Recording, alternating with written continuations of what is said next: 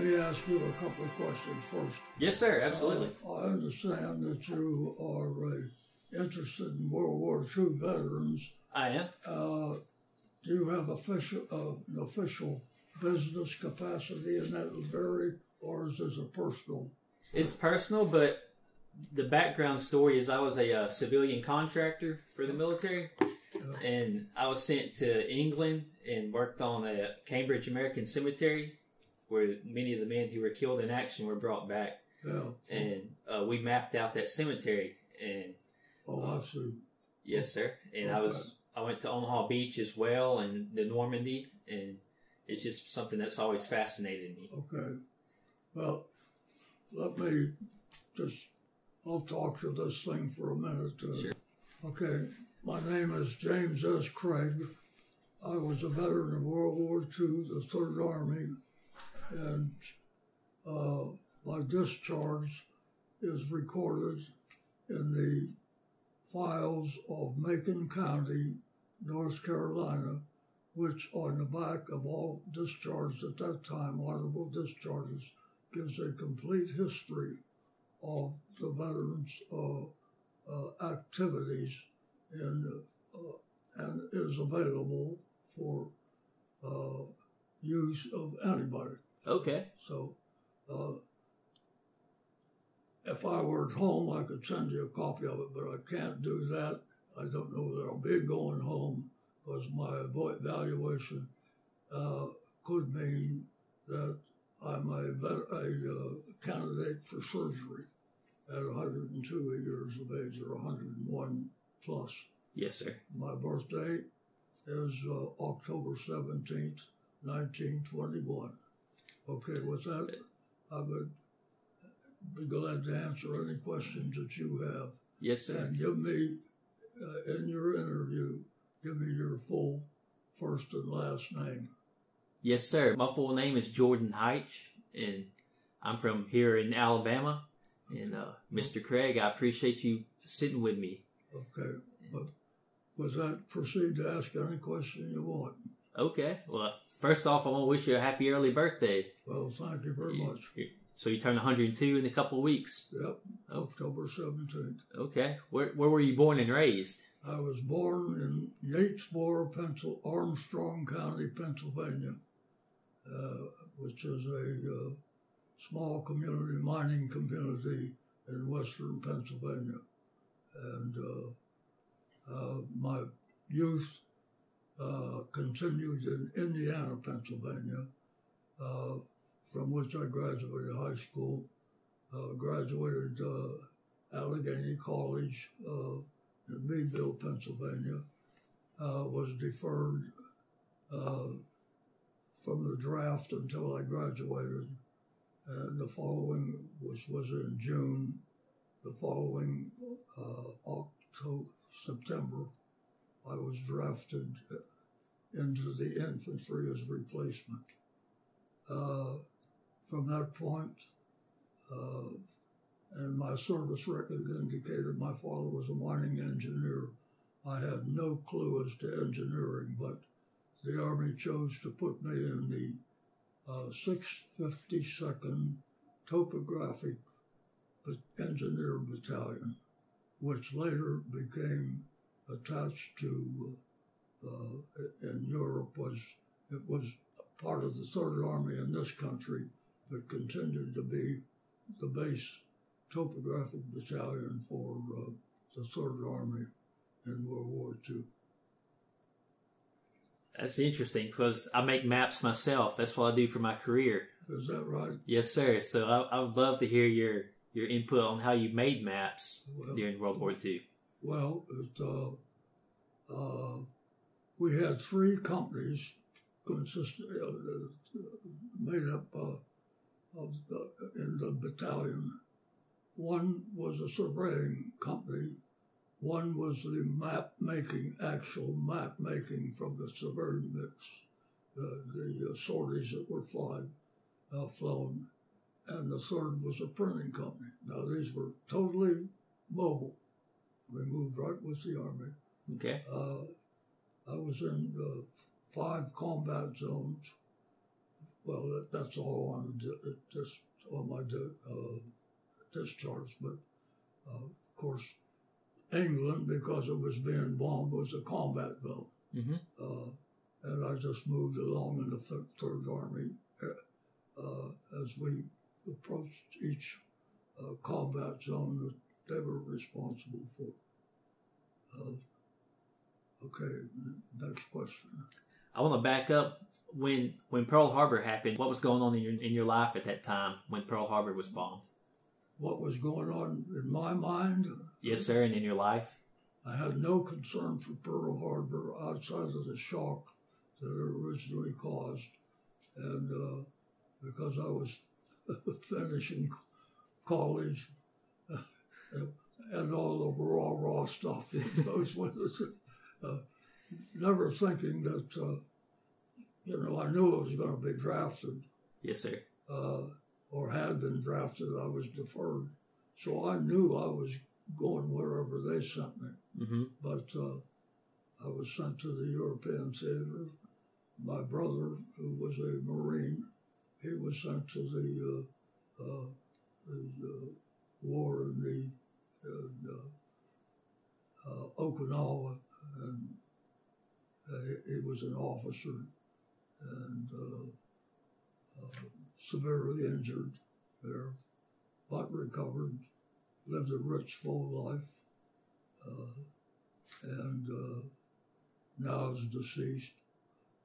But and I'm the last of the uh, oh of this generation of Craigs, and my progeny are these two boys out here plus one that's in Florida. Uh, their names are Jim, John, and Tom. All we were all originated somewhere along the line, they had some uh, uh, relative's grandfather's name in their name, and they concentrated on Jim or James. My grandfather came over here from Scotland, uh, and he and my grandmother landed on, in Ellis Island on the day that James Garfield was shot as president. My grandmother told my grandfather that she wanted to go back to Scotland, and he said, Why? I don't want to live in a country where they shoot the president, she said, but she didn't get her wish. How was basic training? What was that like for you? Uh, basic training uh, was a piece of cake for me because I had participated in athletics, uh, uh, both uh, on the college team and on fraternity intramurals. And, uh, and I was in good shape because I ran a 440 and I was a high jumper. Okay. And uh, so when I got to the infantry training center in Camp Wheeler, Georgia, uh, they found out my background and they said, Did you ever play any intramural football?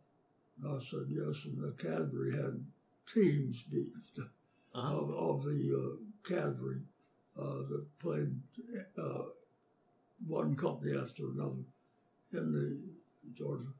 And they said, We need a center. Will you play center? So I played center for them. I didn't do any KP or anything like that.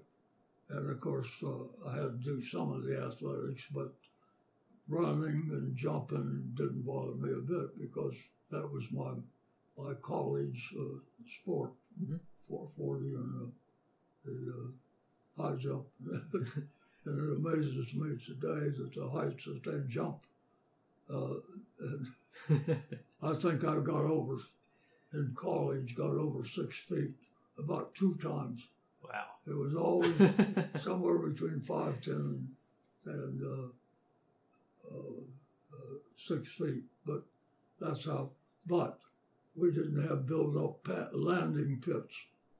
They had sawdust, and I don't know who conceived the idea that the pit that you landed in should be lower than the, the land that you're jumping from.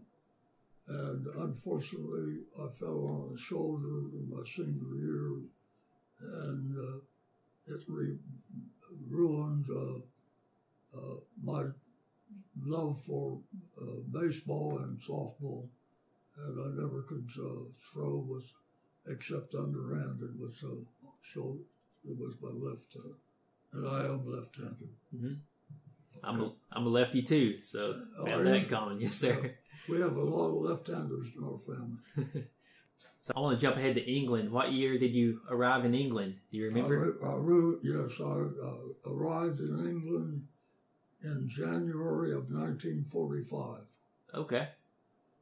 and I uh, was one of the first discharged after the war was over, and I was home and watching the Armistice Day parade, November 11th of 1946.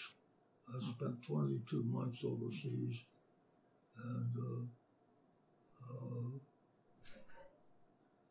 went through, uh, of course, the bombings, the V bombings in England, and uh, the other combat, certain areas of the Third Army was uh, uh, involved in in the southern part of France. You were in England after D-Day, correct? Do you remember anything about D-Day? Well, D-Day occurred while I was in England. Yes. Okay. In fact, I was. Uh, we were doing a survey job, uh, trying to do uh, find out where they were sending these V bombs over from, and we did determine that they were sending them from railroad cars along in the coast of France. But we were trying to get it down to a detail where they could uh, find out exactly where there was where they were so that they could bomb them from uh, from the air. Uh, in the meantime, uh, D-Day came along, and uh, of course that uh, slowed that some, somewhat down because uh, uh, between that time and uh, uh, the, between D-Day, D-Day and uh, uh, the time I got over to France, there was about a 10 mile front, Okay. and uh, uh, uh, that did diminish somewhat, but they later deve- developed a more sophisticated, uh, high velocity uh, bomb than the original uh, V bomb. Uh, and they were launching those from in Germany, uh, in France, and then as they retreated, they kept harassing the the uh, uh, English people with the bomb. But the original bombs were uh, very slow moving. Their engines were very small. Mm-hmm. They moved slow, and but they had uh, pretty good direction. They had targets in mind, so that and I don't know how they controlled them by, by radio or what, but when they reached a certain point, the bomb would just put, put, put, put, and start down and explode in an area. I had, I had one uh, that came very close to me in uh, Kew Gardens, and uh, I had another one that came close to me uh, across the Thames River, which blew up a a total boat uh, boat basin, and I had had uh, drank beer with a couple the night before. This was on a Saturday night. Mhm. Uh, the couple, she was American. No, he was American. She was British, and he had married her. And they lived on a boat in this boat basin. And one came down right in the middle of the boat basin just demolished all of the boats in there with the people that lived on them. Uh, very few of them w- were seriously injured. She, her husband wasn't hurt at all, and she had two broken arms and two broken legs. And I visited her in the no- ho- local hospital the next day and found out that she had survived. Mhm. Uh, okay, any more that you have any questions on uh, Yes, sir. I've got a few more. Uh, you talked about surveying, trying to figure out where these V bombs landed, uh, were being shot from. How did that? What was that process like? Do you remember how you surveyed that?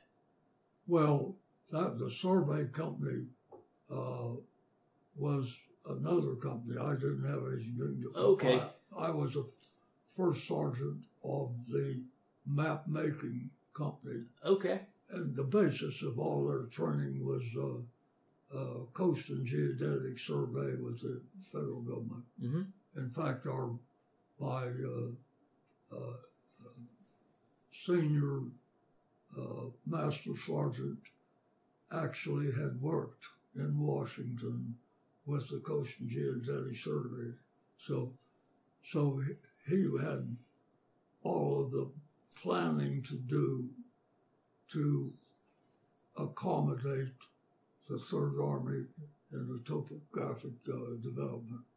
But, uh, uh, well, you, you're familiar enough with it that you know that uh, uh, as a part of the topographic web, they fly, would fly sorties and take pictures of the area that you want to map.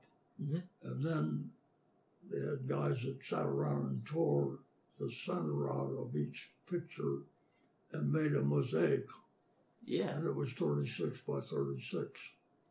Now, uh, uh, and we made those maps. In addition to that, we inherited George Patton as the head of the Third Army there. Uh, and George Pa- Patton uh, had one deficiency, and that was that he had no depth perception for the contours lines on a map.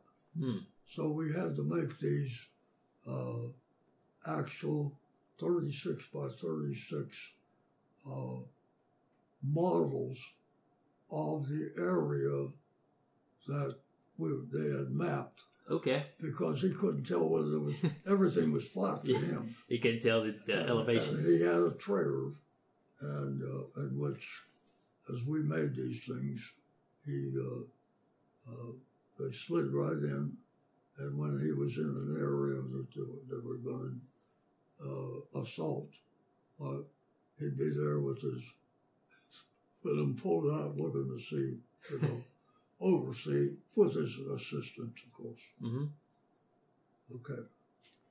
So today we have all this technology with map making. What was the tools like? How did you make a map at the time? Well, we had uh, all the printers, and uh, first of all, we made the uh, uh, mosaic, which, as I told you, was torn out these little fifth portions of the of a sortie of flight, Yes, sir. and those guys put that together, and it was pasted on these uh, uh, white uh, uh, boards, thirty six by thirty six. Then uh, they would make an overlay of everything that was on that thing. Now, remember, this is all black and white, Mm-hmm. and uh, they would put the buildings in, the roads, the, all the data that would go on a normal, like a coast and geodetic uh, thing. And then after they did that, they photographed it.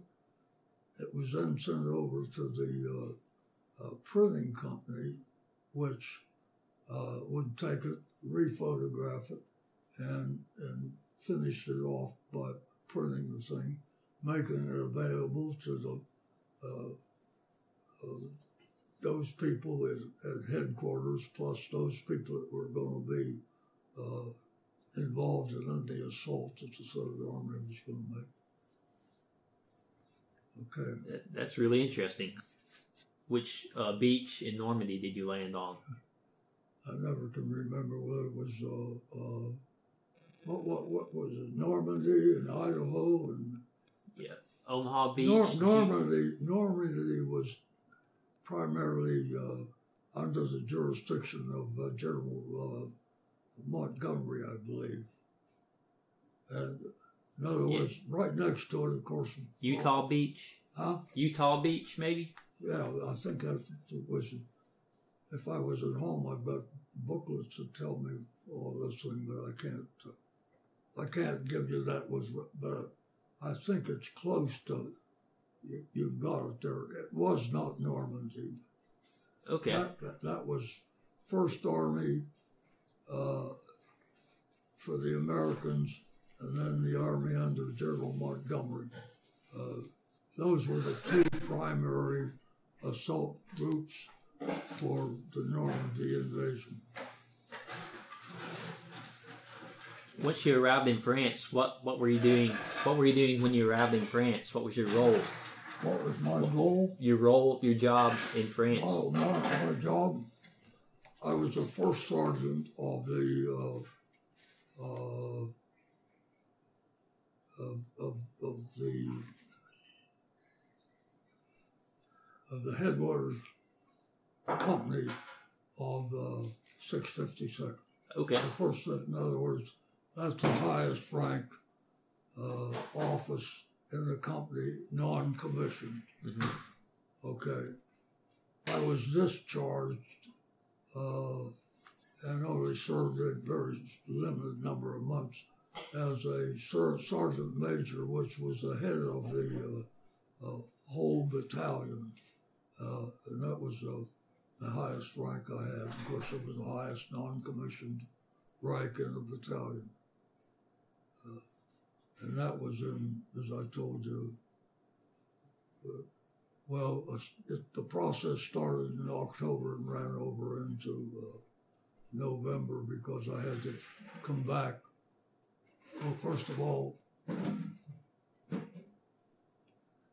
we uh, we came back, came out, and uh, and boarded ship in uh, Havre, France. Uh, we took the first flu shots, uh, which was a live virus at that time, and made everybody sick for about 24 hours. Mm-hmm. Uh, we were delayed a few days because of rough seas, and they couldn't. Uh, we couldn't board. We came back on Liberty ships.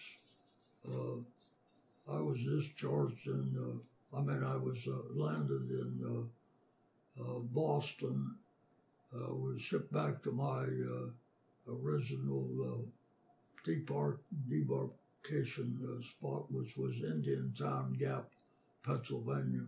Put on the train, sent back to Johnstown. My parents picked me up, and I was back a civilian. Yes, sir. In the meantime, after that, uh, the government was uh, good enough to uh, fill in my vacation by uh, letting me attend law school. So my profession is actually law, but by uh, my uh, avocation or my my vocation was 30 years in the trust banking business in Florida.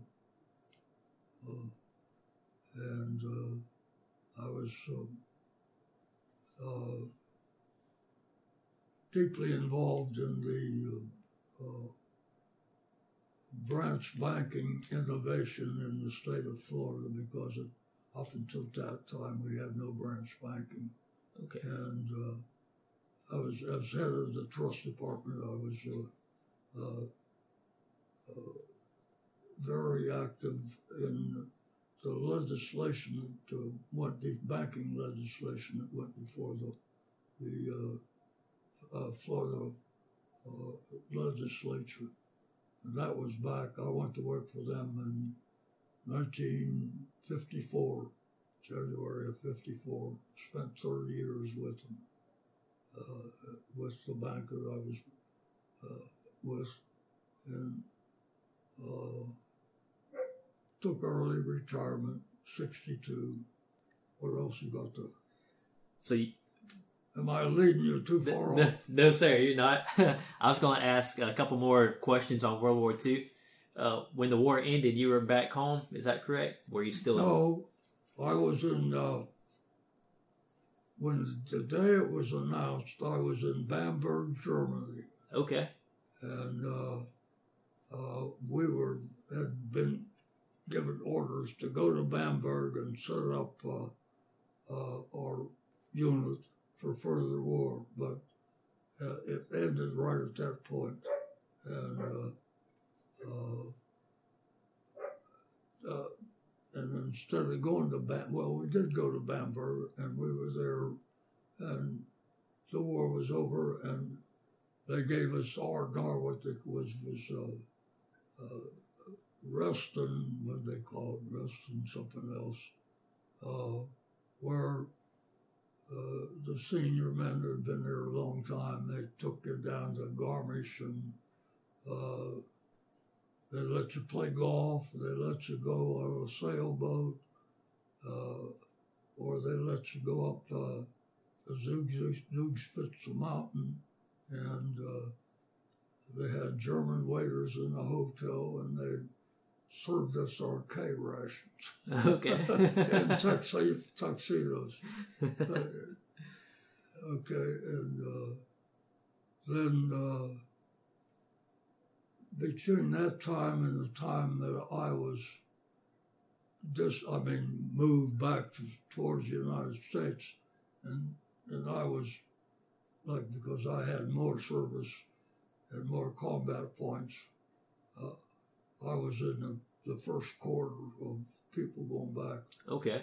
Uh, uh, we just played softball, went through calisthenics, and kept mm-hmm. on training because the war in the South Pacific was not over. Yes, sir. And uh, uh we didn't know whether we were going to, you know, go back, they were going to release us back home or take us back there, redeploy us to, mm-hmm. because my brother was in, injured in the Marines, and uh, uh, he was it went through.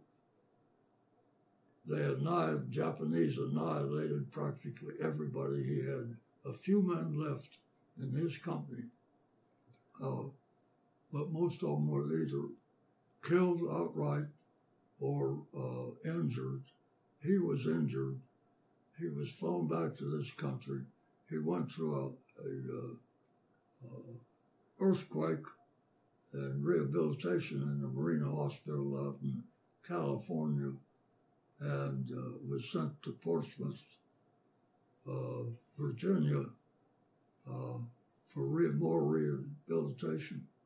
And uh, then they sent him home for a while. Pretty soon he got notice that he was being redeployed with a short leg, redeployed to China. Mm. At that point, my father stepped in and uh, uh, got on the politicians and uh, got him discharged because he lived with a disability for the rest of his life. Yes, sir. That's okay. Next question. I, I just had a couple more. Is there a memory that always sticks out from your service? In, in... Any memory? Well, of course, uh, uh, the biggest memory, which was uh, uh I was, if you were sitting in that chair, I was as close to Patton many days in a week. Really? Uh, uh, uh, but we had, we said, when people say, oh, you were in Patton's army, true Third Army people say, no, Patton was sent to us. And of course, it was ordered but through General Eisenhower, who I personally have met, uh, when he was in uh, a general mm-hmm. uh, and later our president. Uh, but that came down from Washington. Uh, my greatest uh, incident, I would say, was that one day in Etienne, France, these generals all came in to my company to look over one of these uh, uh, reliefs that they had made for Patton. And who was standing across from Patton? General George Marshall. Really? The highest ranking man in the Army and the author of the, of the uh, uh, Marshall Plan, which they put in place to rehabilitate Europe. Yes, sir. And uh, he was a wonderful man. But made it up. There was General Walker of the 20th Division. There were one or two uh, people from France, there were generals and so forth. And I'm, they're standing over here, all looking over, and my little desk, which was a portable desk for first sergeant, uh, was, was over here, and I'm standing there looking at these guys. And I thought to myself, boy, this is a pretty important group. I'm you're you're in great company right there. yeah, yeah. Yeah. Okay, then. Anything else? Those are personal ideas. But let me say this. I tell people torpedoes were shot at the sixth thing that I went over. I was bombed from the sky and I was shot from the ground, shot at from the ground, and I was very fortunate to never get one scratch from any form of ammunition. Wow. And uh, uh, I owed that to the man upstairs. Yes, sir. And the fact that the boys, the training that I had as a Boy Scout that enabled me to become an Eagle Scout, the motto was be prepared. I've always followed that motto throughout my life uh, because it was so ingrained in me and it kept me out of trouble. Uh, well, of course, this all occurred. I uh, was, my mother was a school teacher, and, and uh, I went to the school which she taught at, and it was always overcrowded. And uh, I skipped a grade in college, in high school, you know, in grade school. So I graduated from college or high school when I was 16 years old. I went into service, was drafted when I was 21 or 20 years old, and I was in Camp Livingston, Louisiana, when the colonel called me one day, and by that time I was a corporal, and said, Did you realize that you were drafted illegally? I said, What do you mean, sir? He said, The records reflect that you were only 21 years, 20 years old when you were drafted, and you couldn't be drafted before you were 21. He said, Now you've got the option of you can stay with us and uh, by signing a release, or we can send you back. They will reprocess it.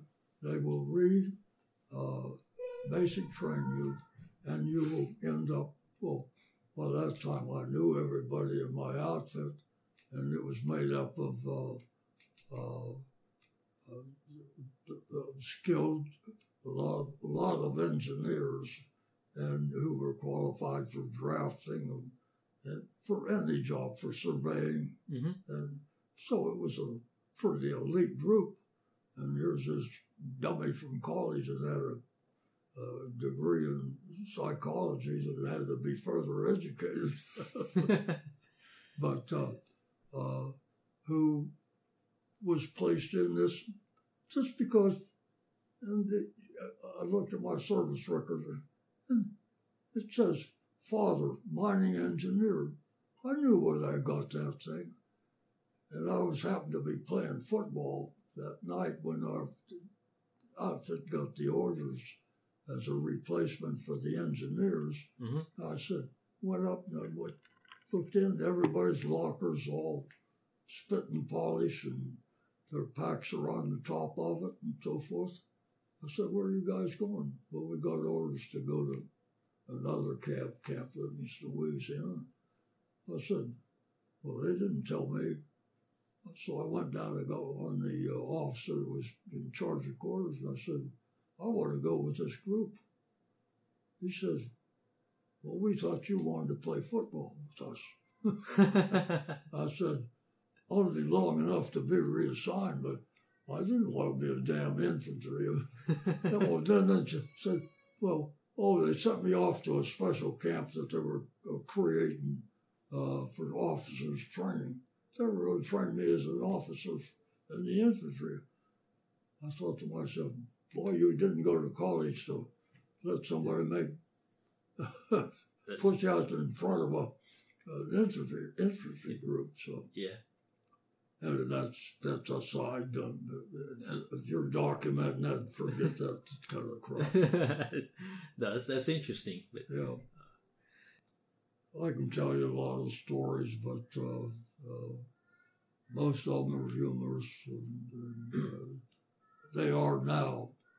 But uh, just because, actually, the only people that are in the actual front lines are infantry group, and in in uh, World War II, they were spread so thin that. Uh, uh, well, we all carried weapons hmm uh, and had ammunition, but our primary job was engineering and map making. hmm And uh,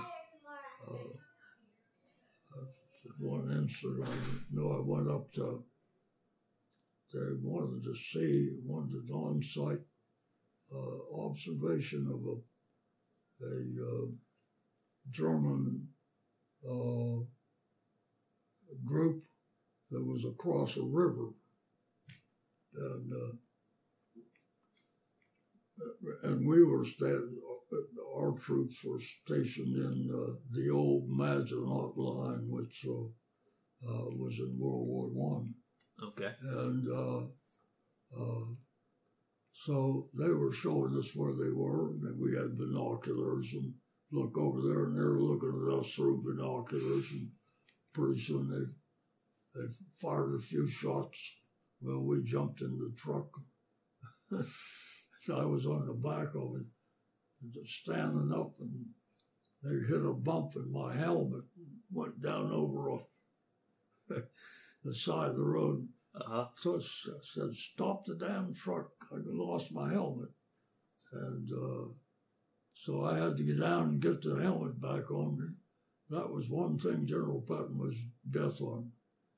If he caught anybody off with a helmet on that didn't have the, that only had the helmet liner, and without the helmet on, hmm he'd break you. It didn't care whether you were a, a captain or a, a, a lowly private. And of course, uh, I was actually interested in having my helmet back because I didn't want to be shot in the head. okay, well, I think that's wrapped up my questions.